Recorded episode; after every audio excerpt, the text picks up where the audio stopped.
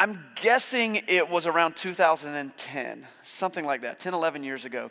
My kids were really small. I remember that. It was Christmas time. It was December. We had actually left uh, my grandma's house, who has now passed away, but she, she at the time lived in a little place called Creswell, North Carolina, Washington County. If you know that area, uh, you either have family there or you were lost. Okay, it's the middle of nowhere, and we were there on purpose. Uh, and, and, it was late at night. We left my grandma's house. It was like 11, 11.30 at night. We are leaving President's time or whatever, and we're driving home. I remember it being a nice, crisp, cold night, and I remember the sky was beautifully crystal clear. And as I looked at the sky, I saw a bajillion stars that we didn't see in where I lived in Greenville at the time. We was like, man, it's so clear. And so with my little kids, I was like, I'm to do a super cool dad thing. We're going to pull over and look at the stars. And so we did. So we pulled over, and my wife and I got out. We bundled up with the, the blankets and the coats, and we got out like kind of on the hood of the car. And we're, you know, our kids are on a four and two or something at a time. And, and they're just looking at the stars, and it's beautiful. And, and we had a moment, whatever.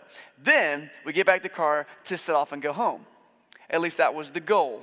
When I got back in the car and put my foot on the long skinny pedal, which is the one that makes you go, I didn't go. No going happened. Uh, when I had pulled over, I remember distinctly feeling like the ground was nice and solid. Maybe it was frozen, I don't know. But as we sat there, what did happen was my car sunk into some very soft and nasty mud. And so now it's like getting close to midnight. We are stuck on the side of the road in the middle of nowhere with two little kids and no cell phone service. so I'm like, all right, what are my options? I get out, we are bottomed out. We're, I mean, we're, we are at the axle in mud. I'm like, hey, we're not getting out. I'm driving like a Chevy Cavalier. Okay, this thing is not made for rock climbing. So we're in this thing for good. So I was at the moment where I was like, okay, grandma lives like three miles that way. There might be another house between here and there. I don't know. It's midnight. So I'm at the precipice of the decision. Do I leave my wife and two small kids in our car and just start walking that way? Or is it closer to find a house that way? I don't know. Or what do I do? And I get out of the car, the decision was almost made, and then something amazing happened. This dude just shows up. I need to clarify for the whole time that we sat there, no other cars passed us. Cornfields, barn owls, maybe, stars, no other people. But when I get out of the car to walk to grandma's house, this dude shows up. It was like he had this like spidey sense. He probably was in his living room, sleeping on the couch, and he was like, I bet there's a city slicker stuck in the mud. I need to get up and go check on them. And so, like, he just shows up. Lo and behold, he's driving like a F 250. He's got a tow strap in the back of his truck and a winch. He doesn't say much, all right? He's like, stuck. Yeah. Gives me the strap, hook it up. like, I'm laying in the mud, I get it hooked up. He's like, pops us out. Kids are cheering, wife is relieved, dad is playing it cool, like, yeah, this was the plan the whole time. And we head off back home. Now, here's the deal. I tell that story because the moral of the story is this sometimes we need people. We need people that got what we ain't got. We need people that have the resources that we don't have access to. Sometimes we're stuck, and we need someone else to come by and help pull us out. And if this is true with strangers in the absolute middle of nowhere on the side of the road, it has got to be true in the church. We've got to be people who are looking for people who are stuck we got to take whatever resources we've got and help to pull them out. And we've got to be willing to go out of our way to do it sometime because life is hard. And from an early age, we learn adages like, well, if you want something done right, do it yourself, right? You learn this. I don't know where that all comes up. Obviously, we've experienced other people failing at tasks before. I think sometimes people let us down and they fail us, and so we uh, develop a mistrust of other people helping us a lot of times. Uh, sometimes and uh, we encourage independence. Like that's a big deal. It's important to learn independence. But we get to a point in our life sometimes where we're like, you know, I'd rather kind of drown on my own than wave my hands and get help.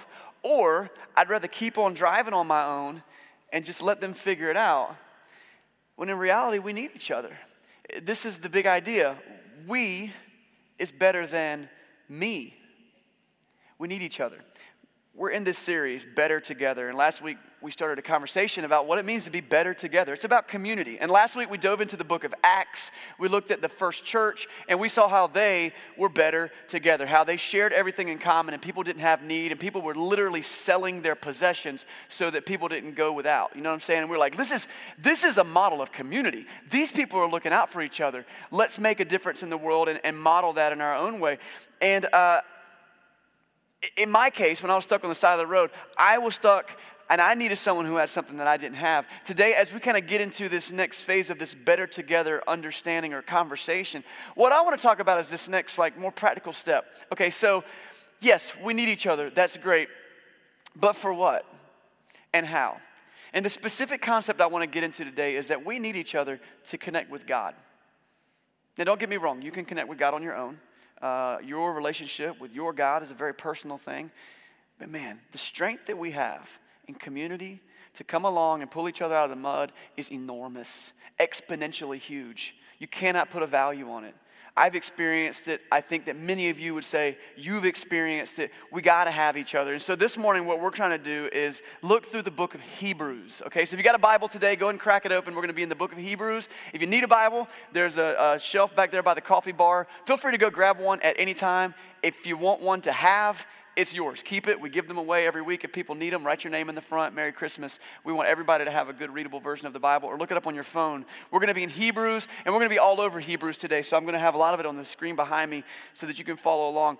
Uh, what we're going to do is start out with Hebrews chapter 1 and verse 1 because they're going to lay down a few tenets of what the early Christians believed and they're going to set the course for where we head for the rest of, uh, of our time today. So let's just, let's just dive into uh, Hebrews chapter 1 and verse 1. And this is how the writer of Hebrews Hebrews kicks in with this community. He says, In the past, God spoke to our ancestors through the prophets at many times and in various ways.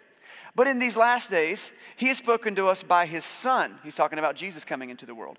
God has spoken to us by His Son, whom He appointed heir of all things, and through whom He also made the universe. The Son is the radiance of God's glory and the exact representation of His being sustaining all things by his powerful word. After he had provided purification for sins, he sat down at the right hand of the majesty in heaven. So he became as much superior to the angels as the name he has inherited is superior to theirs. So, as this writer of Hebrews kicks off, he's going to start with what I said, like the tenets of their faith. This is written to a group of believers, and a lot of people see the book of Hebrews as actually like an extended sermon or a couple of sermons. So, you can read through the book of Hebrews as if you're listening to someone teach a sermon. And he starts off by just saying, Listen, do you remember, church? This is what you believe.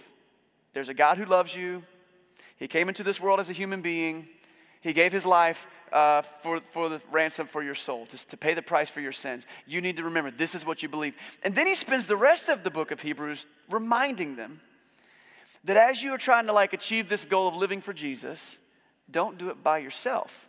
I wouldn't say that's the main goal of Hebrews. There's a lot of the, the main goal of Hebrews, I think, is to address the supremacy of Jesus in all things. And so he compares Jesus to the Old Testament system. He compares Jesus to the way that we think. He compares Jesus to uh, uh you know, other, other faith thoughts and stuff like that. But, but in addition to that, he says, listen, if you're going to follow in this Jesus line of thought, you're going to need each other. And the reason I say that is because, check this out. At least 13 times in the book of Hebrews, this phrase is used before a teaching. The phrase, let us. I'm going to try not to say lettuce like a salad. Let us, okay? Let us. And that, that I'm going to say it, I'm about to say it 13 times in a row. So tune in, okay? Really listen because this is, if I'm in your seat, I'm zoning out for the next 13 things, okay? So listen because what he's going to say is these are things we need to do together. Let us do this. Let us do that. Let us do this. Let us do that, okay? So let's, I'm going to scroll through them really fast. They're going to be on the screen. If you're a note taker, you can probably just jot down the, uh, the, the verse and, and chapter and verse, and then you could go back and look at each one of these would be worthy of its own message today, okay? Hebrews 4 1. Let us be careful, therefore, that none of you be found to have fallen short. 411. Let us, therefore, make every effort to enter that rest so that no one will perish by following their example of disobedience. 414. Let us hold firmly to the faith we profess. 416. Let us then approach God's throne of grace with confidence. 6 1. Let us move beyond the elementary teachings about Christ and be taken forward into maturity. 1022. Let us draw near to God with sincere hearts and with full assurance that faith brings. 1023. Let us hold unswervingly to the hope we profess, for he who has promised is faithful. 1024. Uh, Let us consider how we may spur one another on towards love and good deeds. 12, 1 and 2 gives us two. First is, let us throw off everything that hinders and the sin that so easily entangles. And secondly, let us run with perseverance the race marked out for us, fixing our eyes on Jesus. 12, 28, let us be thankful and so worship God acceptably with reverence and all. 13, 13, let us then go to him outside the camp, bearing the disgrace he bore. 13, 15, let us continually offer to God a sacrifice of praise, the fruit of lips that openly profess his name. There is a ton of teaching in the book of Hebrews. And over and over again, the author says to his community that he's talking to, let us together do this. If we're wanting to encounter, approach, and grow with our God, this isn't something that should be done in isolation. It is something that needs to be done in community. We're better together. That's the message today. That's really what we're doing. But how can we approach God? How can we grow to God together? I, I want to go back to Hebrews 10 22. Like I said, we could go through every one of those and see, like, what do we need to do together? Uh, but let's look at Hebrews 10 22. Try to take it all in. He says, Let us draw near to God with a sincere heart and with a full assurance that faith brings.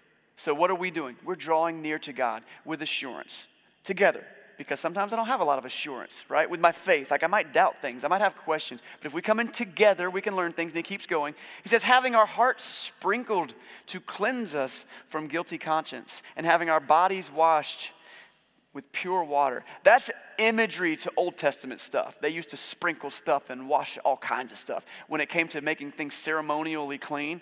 And so there's a lot of us and we and our going on in that passage. And it's like when we kind of want to approach God, we need to do it together and we can help keep each other clean, and we can help keep each other honest, and we can help keep each other accountable. And so, the way that I kind of want to approach this, there's a lot of ways that we can kind of address this question. I, I want to kind of workshop this a little bit as a church family. We are a group of people, us here, us online, those who are listening to the podcast later because they weren't able to make it. Like there's, there's a, a kind of finite group of people that kind of gathers together. And how are we going to do this? Well, we as a local church family have adopted this three part goal that we use. And so it, it goes like this it says that together we are God chasing, grace shaped love agents.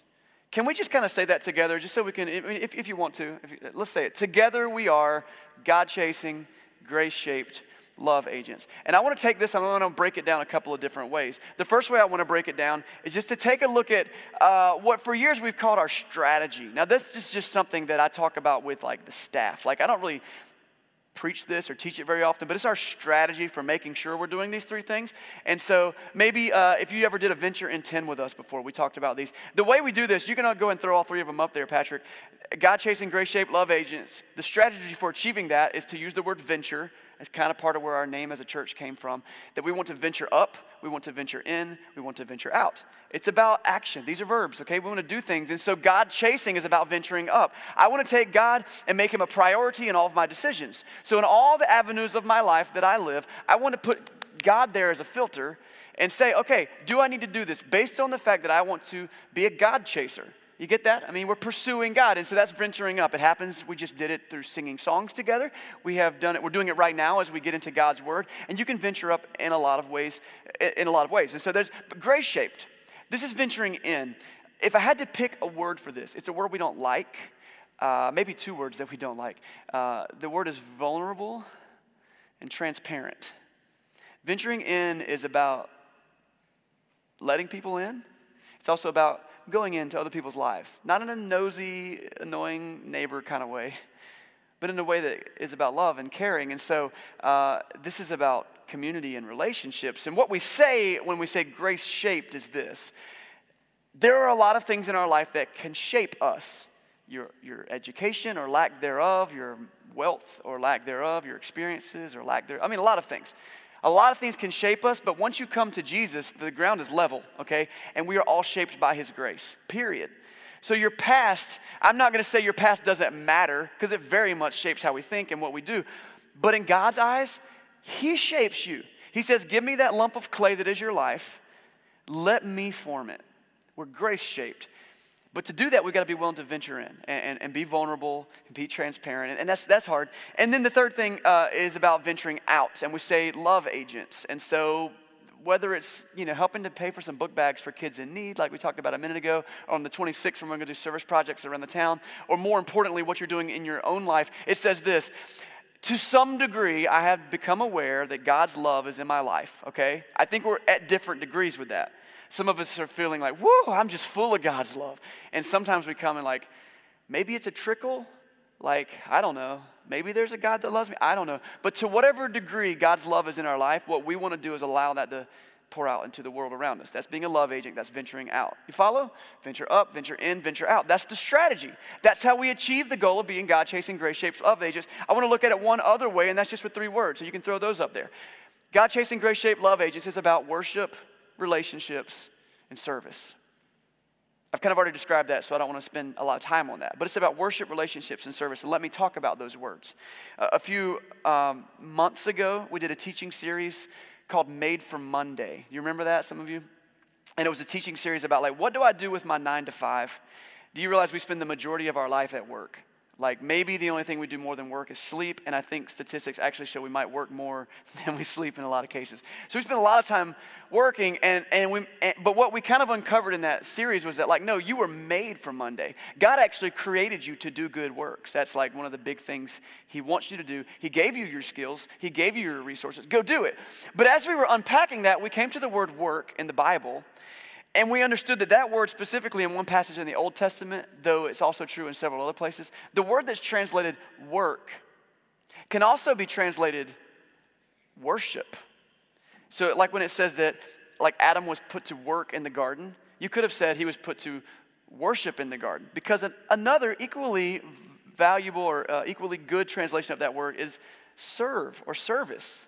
Adam was put to serve in the garden. God created the garden Get in there and take care of it. Go and serve the garden.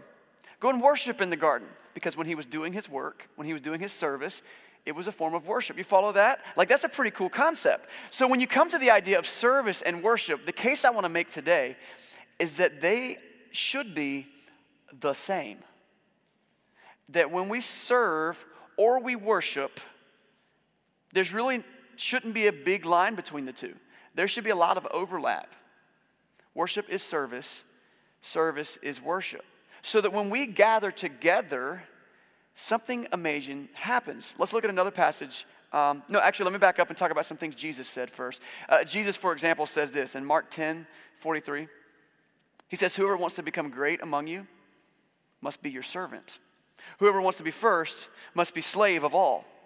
For even the Son of Man, that's Jesus, did not come to be served, but to serve and to give his life as a ransom for many. So Jesus set the example of service, and we are never more in touch with Jesus than when we're serving because we're being like him. But Jesus also said this one time. He said, I want to thank you guys because when I was hungry, you gave me some food.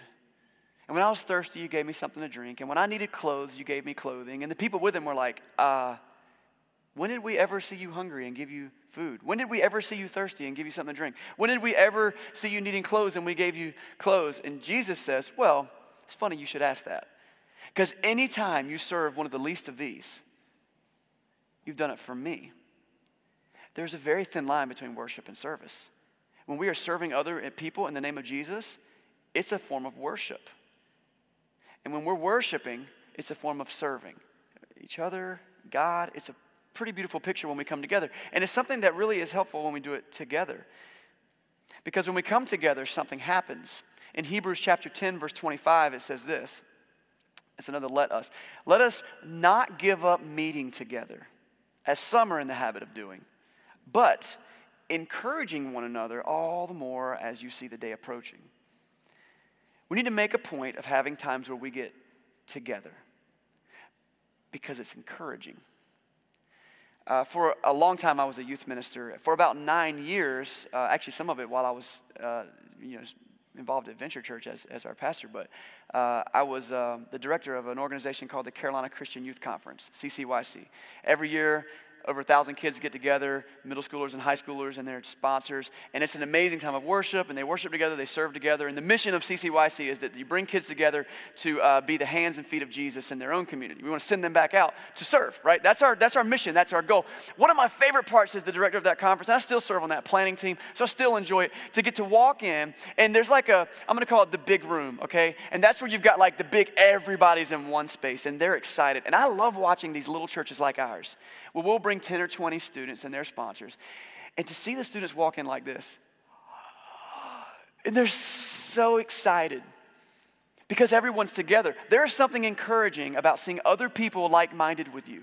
But that's not even the best part. The best part for me is after the conference when I've gotten texts and phone calls and emails from youth leaders who said, Thank you, CCYC, so much for putting on this event because you wouldn't believe how much it has inspired our students and encouraged them to go back home and make a difference, to live differently.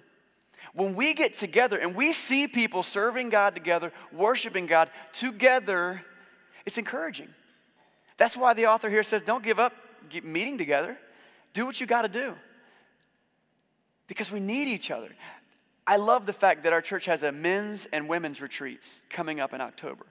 Uh, I've never been to the women's retreat. They don't invite me. I don't know what's up with that. Um, but the men's retreat, I love going to every year because, like, guys that have been, man, when we show up, you know, it's like you might have a lot on your plate. Like, I, I don't know if I can get the time off work, but man, we show up and it, we're, we're there for less than 24 hours, but it feels like three days because we're just in it with each other in a good way. We love it. And by the time we leave, we're like, man, that was so encouraging. And I have witnessed men in our church come home as better fathers, better husbands, better employees, because just being together with people who are on the same page Seeking God together has allowed them to become better servants, better worshipers.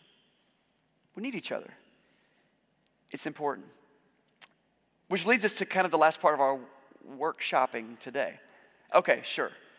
Better together. All right, that's that's just called you know synergy. You know, you all know the adage or the whatever of like horses, like three horses can pull like exponentially more weight than two horses or something. Like it, it adds up. Right? We get it philosophically. But how does it work practically? Because here's the big question How can I make something so personal, like my faith, a group effort? Think about that question, because that's, that's the crux of what it means to venture in, to be grace shaped. How can I make something so personal, like my faith, a group effort? Because let's be honest, I don't want to talk about my sin. I don't want to talk about my brokenness. I don't want to let people into all these areas of my life. Um, in his book, Better Together, uh, which is the book that I got this series title from, there's an author named Rusty George, and he says this the answer to this question he has How can I make something so personal as my faith a group effort? He says, Well, the trick is that we have to move from a consumer mentality to a community mentality. What in the world does that mean? We've got to move from a consumer mentality to a community mentality. I, have mentioned consumer Christianity lots of times from this spot. Uh, but what I mean when I say consumer Christianity is this it's easy for us to be involved in Christian community and go to church the same way that we go to a yard sale or a flea market. Okay? There's a bunch of stuff on the table. You stop because when you were driving by, it was like, looks like they got cool stuff. and so you get out and you pick through the table.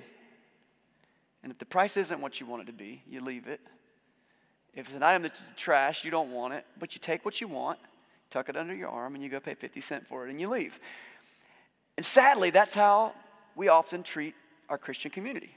I pick and choose what I want, what's good for me, the price is right, and then I leave.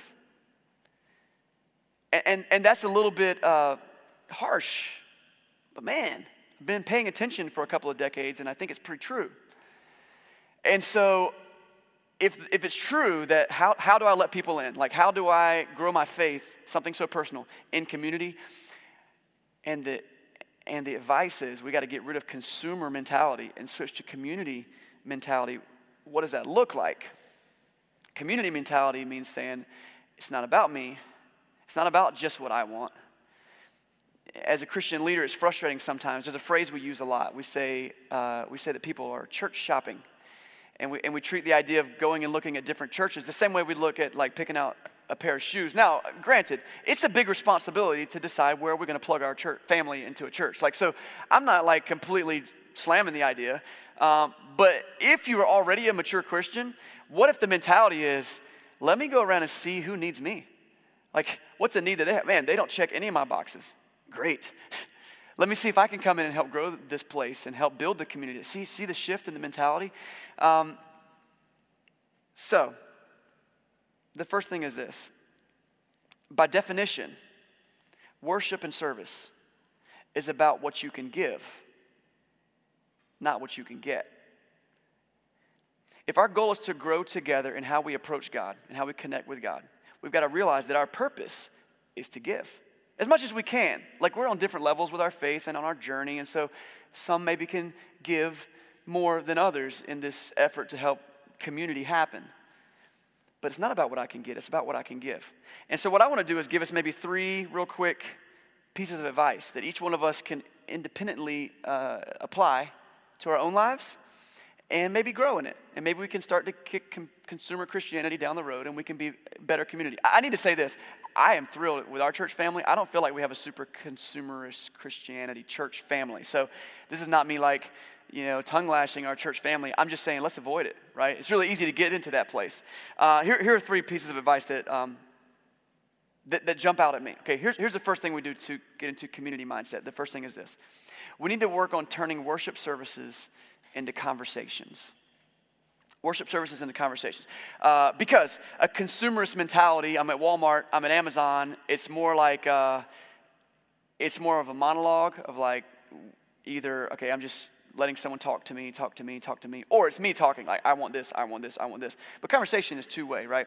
And what I don't mean is like, okay, find a church leader and complain about something. Like, that's not at all what I mean. No one has time for that. We ain't got no business. This is, complaining is not what the church needs to be doing. We need to be communing, we need to be growing. And so, what does that mean? Before you leave today, make sure you said hi to someone. And don't walk out being frustrated because no one said hi to you. Instead, go, did I say hi to someone? When you pick up your kids from their class today, make sure you tell them thank you for taking the time to spend some time with your kids. Thank the people that made the coffee. Uh, there's a group up here and back there, a lot, and, and back there, that got here at 7.30 this morning to make sure this was all together.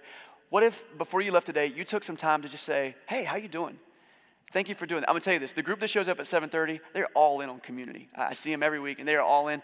And they are not like too cool to talk to anybody. They want. To, that's why we're here. We're here to build community. We say every week we get to create a space for people to worship. Let's do that. So that's just like basic, like making friends skills.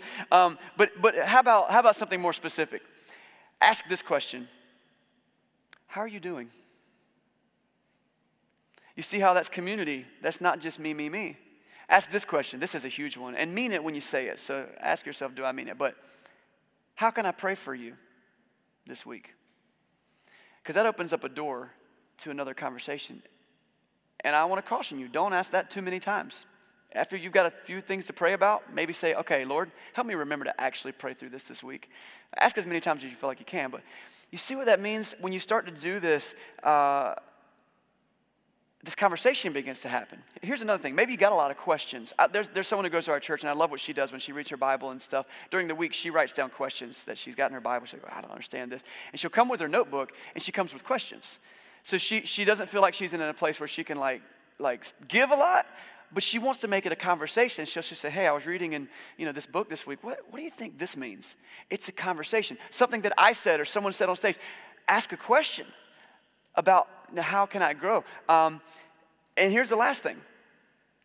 As you're sitting in a worship setting, now we're on Sunday morning. Recognize church is not just Sunday morning, okay? But we're talking about conversation. Try to start seeing everything we do as a church family through the eyes of someone else. When we're a consumer, we only see it through our own eyes. But ask yourself, I wonder what they're going through. I wonder what loss they're experiencing. I wonder what brokenness they have in their life. I wonder what needs they have. And when you start to see that, maybe you can start to ask yourself, I wonder how I could stand in the gap. Maybe I don't have all the questions to e- eternal wisdom, but I could definitely come and uh, change a light bulb for you if you need me to, right? And so it's these practical things. Make worship a, a conversation with your church family. Here's, here's a second idea. During the week, find ways to share the Bible and prayer with each other. And I say each other, I'm going to challenge you, I'm going to, I'm going to scale it down with one or two other people. Okay? The Bible and prayer reading. Many of you can do this without hardly lifting a muscle. Okay, this is a challenge. My family is challenged to do it all the time, and I try to do it, and my wife tries to do it, and we don't always do it great, but this is simple. If you live in a house with other people, read the Bible out loud together. I didn't go to Bible college. Okay, cool. Neither did the rest of my family. They do it. Um, so open the Bible and read it with someone else.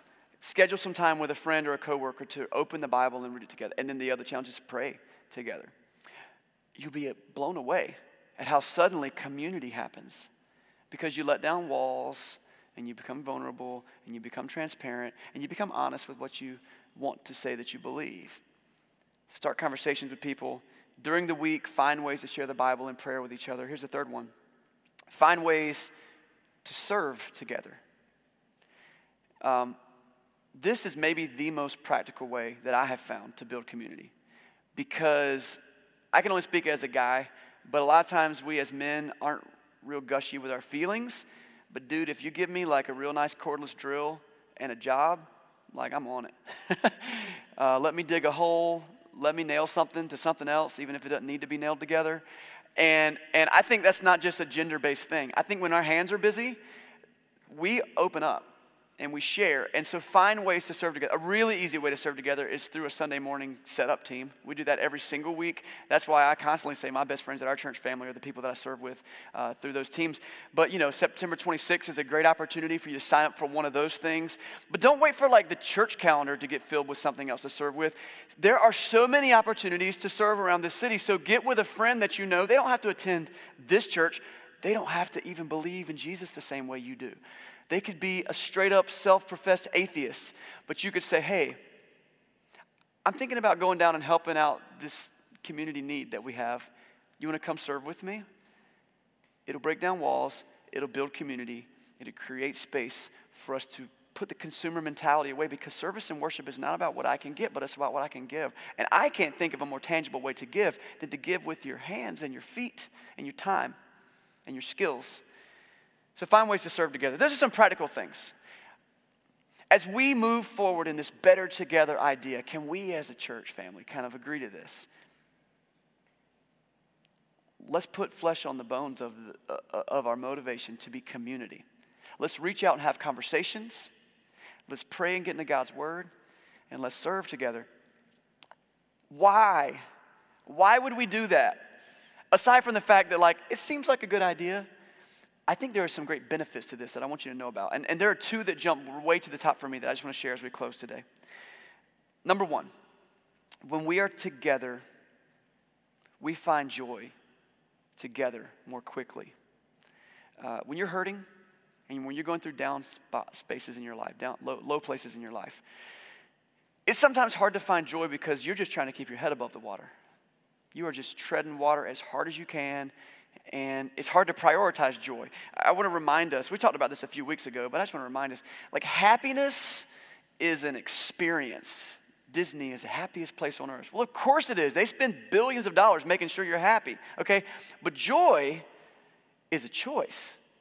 You can have joy uh, when Disneyland is closed. you can have joy in the hardest places in our life. But making that choice is really difficult when you're on your own. But if there's somebody by your side that can put their arm around your shoulder and remind you that life is still good, that God is still good. When I think about joy, I always go back to another place in Hebrews, and we looked about it in Hebrews chapter 12. You know, you know Jesus was hanging on the cross. Hebrews chapter 12 says that he did it for the joy set before him. For the joy set before him, he endured the cross, scorning his shame, and sat down at the right hand of the Father. The joy of the cross? Like, what joy was set before him on the cross? I believe that the joy of the cross was that he knew that beyond the cross was community. He knew that he was going to have community with people who would turn to him. He knew that mankind would have a way back to God. He made the choice to find joy in that. Joy is something that we can find together. There's an author named Eugene Peterson. He actually translated the message version of the Bible, if you like that version of the Bible. He says, Joy is actually not a requirement of Christian discipleship, rather, it is a consequence. The Apostle Paul calls it a fruit of the Holy Spirit in our life. That when God moves in, we can experience joy even when life is hard. And the quickest way to get there is together. Why? Because we can find joy together. The second reason why to do this together is I think it's one of the best ways to calm our anxiety. To calm our anxiety. Our anxiety is calmed when we do it together. Uh, Hebrews 4:16 says, "Let us then approach God's throne of grace with confidence." so that we may receive mercy and find grace to help us in our time of need. A lot of us's in that verse again, that when we come to God together, we can find mercy and we can find grace. And when we find that relief valve, mercy and grace in our life, it brings peace. Philippians chapter 4 talks about the peace of God that transcends all understanding that happens when we guard our hearts and our mind in Christ Jesus. Peace comes. Anxiety is, is rampant in our world leading to depression and all kinds of other psychological issues. And I think a lot of it has to do with our isolation. But when we can be together with people, we can have people that, man, you, it is so calming to look at someone else who sees what you're going through and can say this I've been there. Parents, you ever had a parent that's a little bit farther down the road than you who's like, oh boy, I remember that. Don't worry, it's a, it's a phase. Whew, okay, you ever dealt with an addiction, a major addiction? I, lo- I love how organizations like Alcoholics Anonymous pair people who have gotten past the addiction with people who are going through it and can look at them and say, listen, you can do this because I've been there and I've seen it. Your anxiety can be calmed. And one of the best therapies we can have is to know that somebody's with you. Jesus, in one of the darkest moments of his life, and he's praying before he's going to go hang on the cross and he gets in his knees and he's praying. And, and it's, it's funny because the, discipleships, the disciples kind of get a bad rap here because they keep falling asleep. And Jesus comes out of his prayer time several times, like, dude, you can't stay awake for just a little bit longer. I'm praying here. But here's the, the interesting thing He didn't send them away. Because I believe that in Jesus' darkest moment, when he had what must have been the most anxiety and stress that he could have, anyone could take on, because he's about to hold the sins of the world on his shoulders, you know he wanted? He wanted his closest buddies nearby. Because together we can ease our anxieties. Joy and calmed anxieties, those are two great reasons that we're better together and we need to seek God together. Um, that night, while I was stuck on the side of the road and was sitting there wondering, am I going to have to walk back to my grandma's house? Um, I was so glad that the dude showed up with the truck. I really was. But as I look back on that, I don't remember a night of fear and panic. Uh, partially because that's something I don't do very often, is fear and panic. But also because even in a moment of uncertainty, even before the dude showed up on the truck, I wasn't alone. My wife was there, our kids were there. Granted, we were probably putting on a tough face in the moment, but we knew that at the very least, grandma's house is nearby. We're just a couple miles from cell phone service.